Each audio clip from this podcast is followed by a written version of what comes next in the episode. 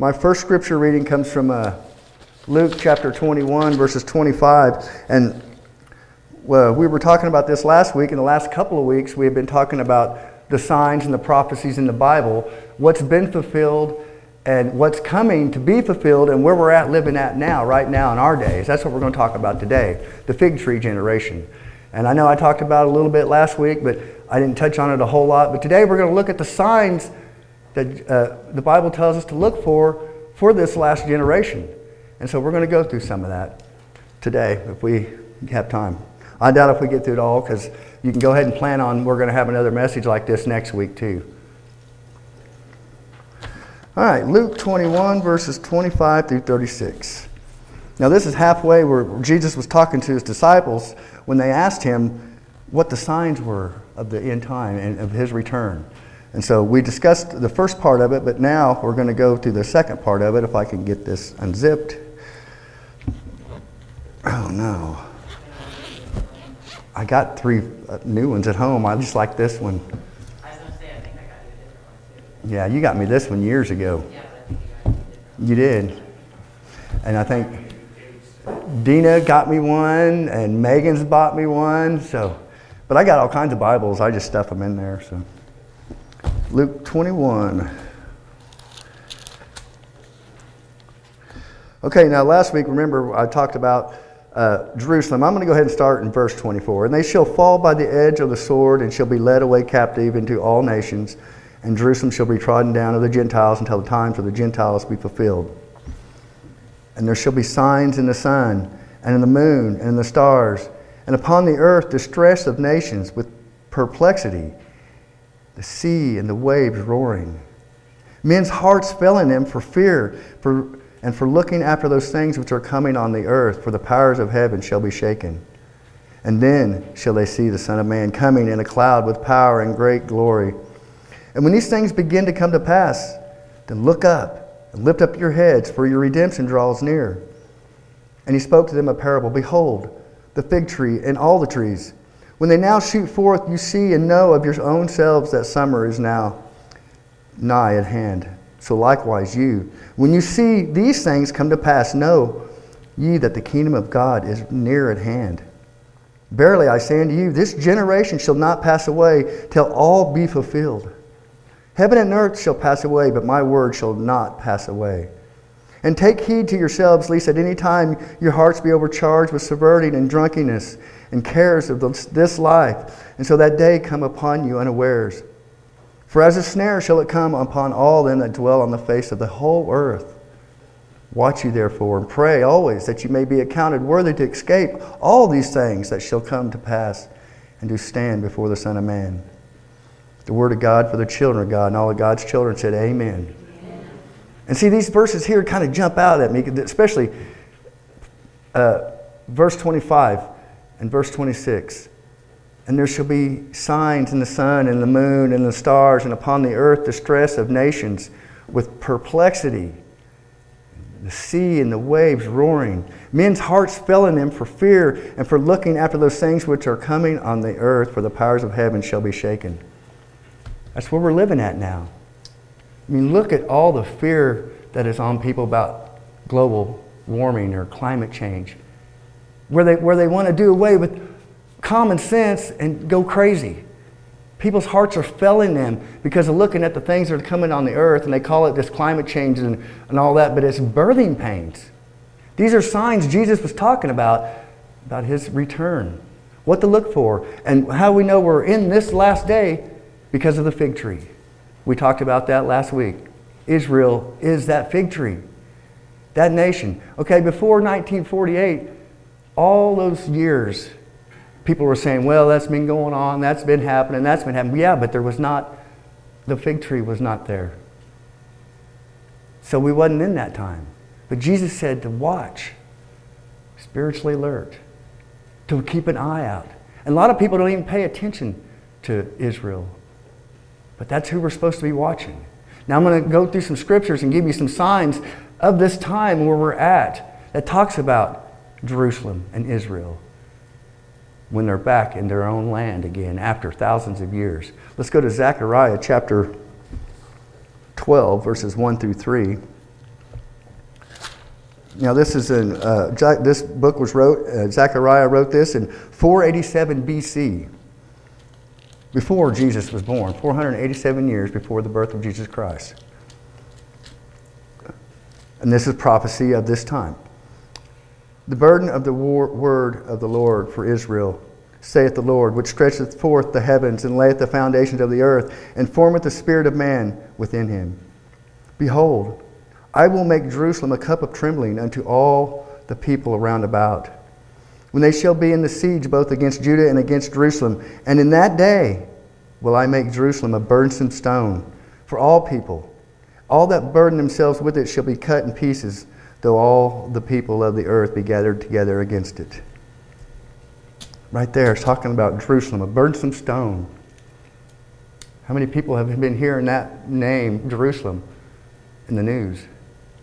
Israel, a burdensome stone. They're fighting over right now, Palestine, the Palestinians and Israel, the Jews. You know, they're fighting over it. They want them to divide the land and make two states there. And America is right in the middle of it. Now, it depends on what administration you got in there. One of them's wanting to make a two-state solution there, but it's nothing but war. Palestinians don't want peace. They want Israel gone. So here they are fighting over Jerusalem today, even this very day. They're fighting over it. It's a burdensome stone. And then you got all these nations coming in trying to bring peace there, trying to calm it down over there in the Middle East, and it's not working because it is written. This is going to happen. This is what's going to happen. That's one of the signs. Jerusalem, a burdensome stone in these last days. And that's where we're at right now. Now let's go over to the New Testament and some other signs that we can be looking at the times that we're living in right now. We'll go to Timothy, 1 Timothy 4, 1 and 2.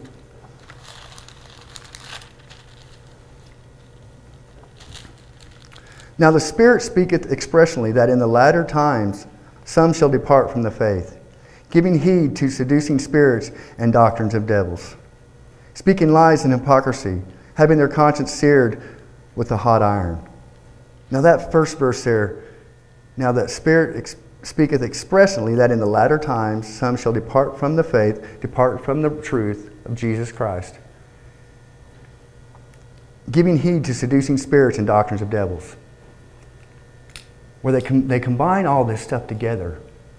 And they even put Jesus in there, and they make up their own religion, and that's where we're at. Everybody's pushed the truth to the side because people say that word can't be trusted. But the people who tell you that don't have the Holy Spirit. They don't believe in God in the first place, so why are people listening to unbelievers telling them about how the Bible's not true? I can't figure that one out. The way I look at it, if you don't believe in the Bible and you don't have the Holy Spirit, don't talk to me about the Bible, because you're duped. You've been blinded by the god of this world, and that's the devil. This Bible is the Word of God. And that's what God said about prophecy. It'll prove that His Word is the true Word. Who can tell the ending from the beginning? That's what God says in Isaiah 46. Who? Only God could do that. None of these other religions, none of them, and their books talk about prophecy because they don't know. They don't have a clue. They're clueless when it comes to what's happened and where we're at and what's going to happen. They all want to talk about how to be good enough to get to God. Well, this book tells you that none's good, that God came to us. Jesus saved us. We can't save ourselves. So you look at prophecy, and you see what's been fulfilled. And so there's no doubt, no question that this is the faithful Word of God. That this was spoken by the Holy Spirit. The Holy Spirit wrote this book from Genesis to Revelations. There's no doubt in my mind that these men that wrote this book was filled with God's Spirit, and they were God was dictating to them, and they were writing it down. Here's what's going to happen. How could they know what's going to happen thousands of years down the road? Only God can tell that. And it's 100% accurate. His prophecies, 100%. Some of them are fulfilled to the day. And that is amazing. No other book, no other religion can do that. But see, I don't look at God as a religion. I don't look at His Word as religious words. I look at it as the truth. I mean, when you find the truth in your life, in the world, why would you want to go follow something else when you know there's only one truth? See, Pontius Pilate had that same thing problem. He was standing there and Jesus right in front of his face. He said, "What is truth?" And what did Jesus say? I am the truth. That's what He was talking about. I came to bear witness to the truth. And Pontius Pilate's like, "Well, what is truth?" And Jesus just told him, "I just come to bear witness to the truth. And all who are of the truth will hear my voice." Now there's another part of that scripture right there. All who are of the truth will hear my voice. Do you hear His voice? If you're of the truth, you will hear His voice. And evidently you do, because you're here. You know, we come to church thinking we're going to go seek God, but well, God is actually drawing you to Himself. He puts His hooks in you and He'll draw you to Himself because He loves you. And He wants to show you, and He wants to tell you, and He wants you to learn about Him. He wants you to learn His Word so you're not left in the dark about what's going on in the world around us. People, look how many people has turned away from the church. Latter days, some shall depart from the faith. Look how many people have departed from the faith, and they're following lies of the devil. Or they go to some other false religion. And I'm not here to beat up on religions. I'm here to present truth. The truth. I have no secret motives. I want us all to be prepared for what's coming in our lives and on this planet that we live on right now. And what God said in His Word to look for so you're not left in the dark. Okay, so we've looked at a couple signs there. Jerusalem right now is a burdensome stone. Just like Zechariah the prophet said, 480 years before the birth of Jesus Christ.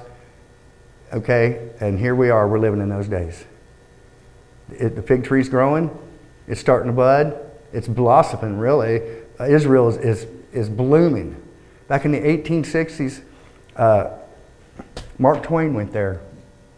And he walked through the whole land. He went there, he wanted to go to the Holy Land. And he said when he was there, it's a barren, dead place. There was no trees. He said he walked the whole length of the land and he hardly seen one person.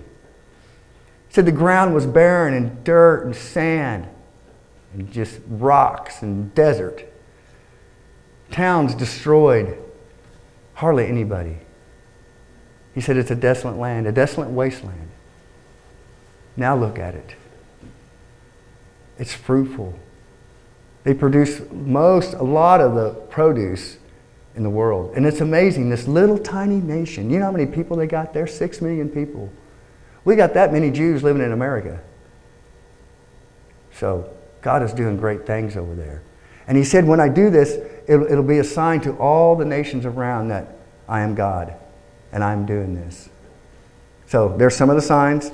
Let's go to Timothy, 2 Timothy, chapter 3, verses 1 through 5. And they all say the same. This know also that in the last days perilous times shall come. Remember what Jesus said?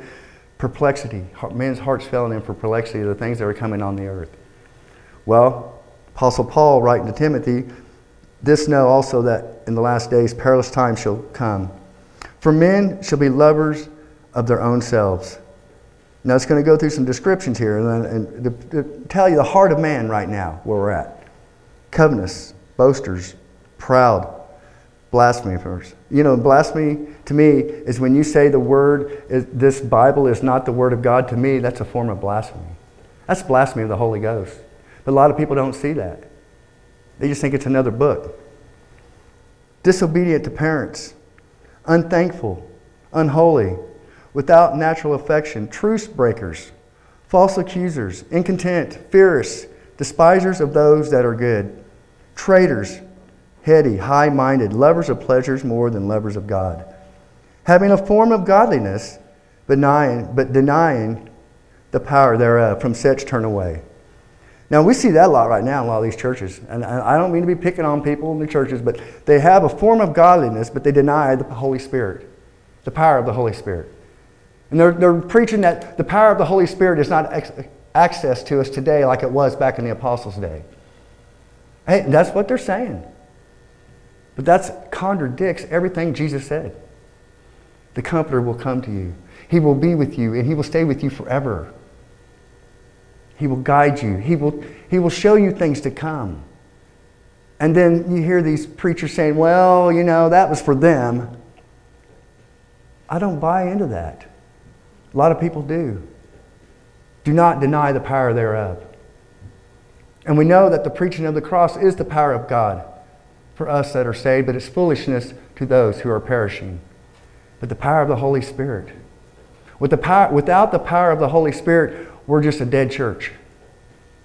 We're just playing church. We're religious people congregated in a place like a country club, getting talked to by the pastor lies about how you're going to be good enough to get into heaven. We've got to have the power of the Holy Spirit or it's dead religion. We follow a risen Savior, not dead religion. I refuse to follow dead religion. And I hear about it, and I hear some of these preachers sometimes, and I don't even know how they became preachers. They don't even believe what they're preaching. And the Scripture talks about that too. That's another sign of the times we're living in. And you know, Jesus told His disciples too when He was explaining this to them. The first thing He said is, beware, for many will come in My name, deceiving. Many. And that's where we're at. There's a lot of places say that they're following Jesus. What's the fruit show? Jesus said you'll know a tree by their fruit. Are they showing love and compassion and mercy to the down and out, the broken, the drug addicts, the people that are beat down by religion out in the street and they will never turn to God because religion has turned them so far away, they will not turn. Unless somebody filled with God's Holy Spirit. Do what Jesus did. Have compassion on them all. See where they're at. Consider yourself. You could be there in that same spot. And what would you want people to do for you if you were in that same spot?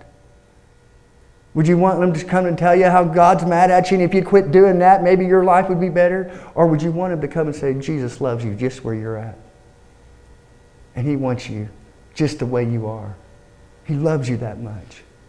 He will pick you up out of that dirty, broken, rotten place that we dig our own pits and fall in, and God will reach in and pull us out and set us up on that rock, that solid foundation of Jesus Christ. He is that solid foundation. And His love, mercy, and grace. Jesus said, I didn't come to condemn. I come to give life and that more abundantly. I come to seek and save the lost, not come to kill and destroy the lost. He came to show what love really looks like. And the Scriptures, everywhere you see where Jesus looks out on the people and He has compassion. And here's the disciples like, oh Lord, tell these people go away. We're wore out. We've been doing this for hours, you know. I'm tired, I'm hungry, and I'm just sick of this. Get rid of these people so we can all take a break. And Jesus is like, no, you guys go on. But I have compassion on them. And He heals them all. He loves them all. He don't pick out saying, well, was you at church Sunday? Well, I don't think I got anything for you. No, Jesus is not like that. We're all broken. That's why I look at church. Church is nothing but a place full of broken people. And if you come in and don't think you're broken, well, you might want to go out and reevaluate your life. Because none of us can say we're better than anybody else. Because none of us are no good. The Scripture says that there's none good, only God's good. But sometimes religion forgets that. And you know, I remember before I turned to God, I always thought to myself, you know what? If I got to be like those people, I'm not going there, man. I don't want no part of that. But then I met Jesus. Love. I met what real love is. In my mess. Where people said, well, if you got sin in your heart, God won't hear you. Well, then I guess He don't hear none of us then. And that's when I found out what real love is. Susie and I did. Because we were the most messed up people you'd ever meet. And then Jesus came into our lives. Gave us that hope. Church didn't come to us. The church avoided us. We know who those druggies are. Go down a different road. Don't even look at them. Well, Jesus came straight to us and said, I love you just the way you are, and I'm going to do something in your life. And I'm going to use you for my glory. And he has. And he continues to do that. Even with Susie's music and her songs, they live on.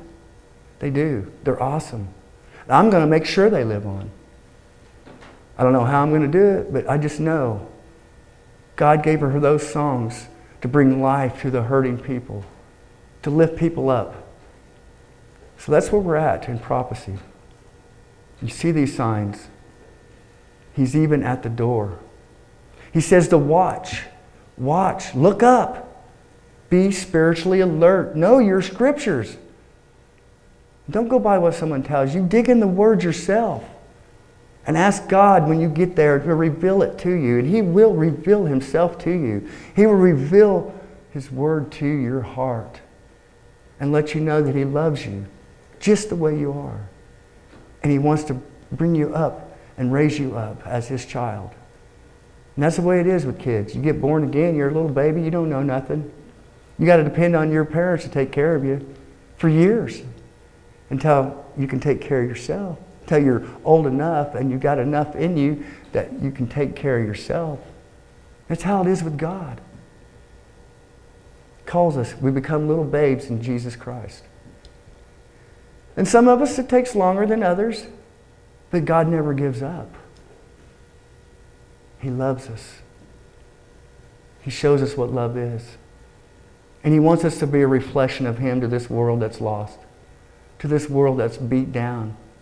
People that will not come to church, and I don't blame them. Sometimes, you know what, it's better off if they stay out of churches because then they'll go to these churches and get duped. And it's a sad thing.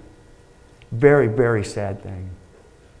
That's why us as Christians, as followers of Jesus, we got to know what the Word says for yourself. Don't depend on someone else. Know it for yourself. Study, search, seek, and you will find. Knock, and the door will be open. That's Jesus saying that to you. Seek. He don't want us to be left in the dark at all. Let's go to Thessalonians chapter 5.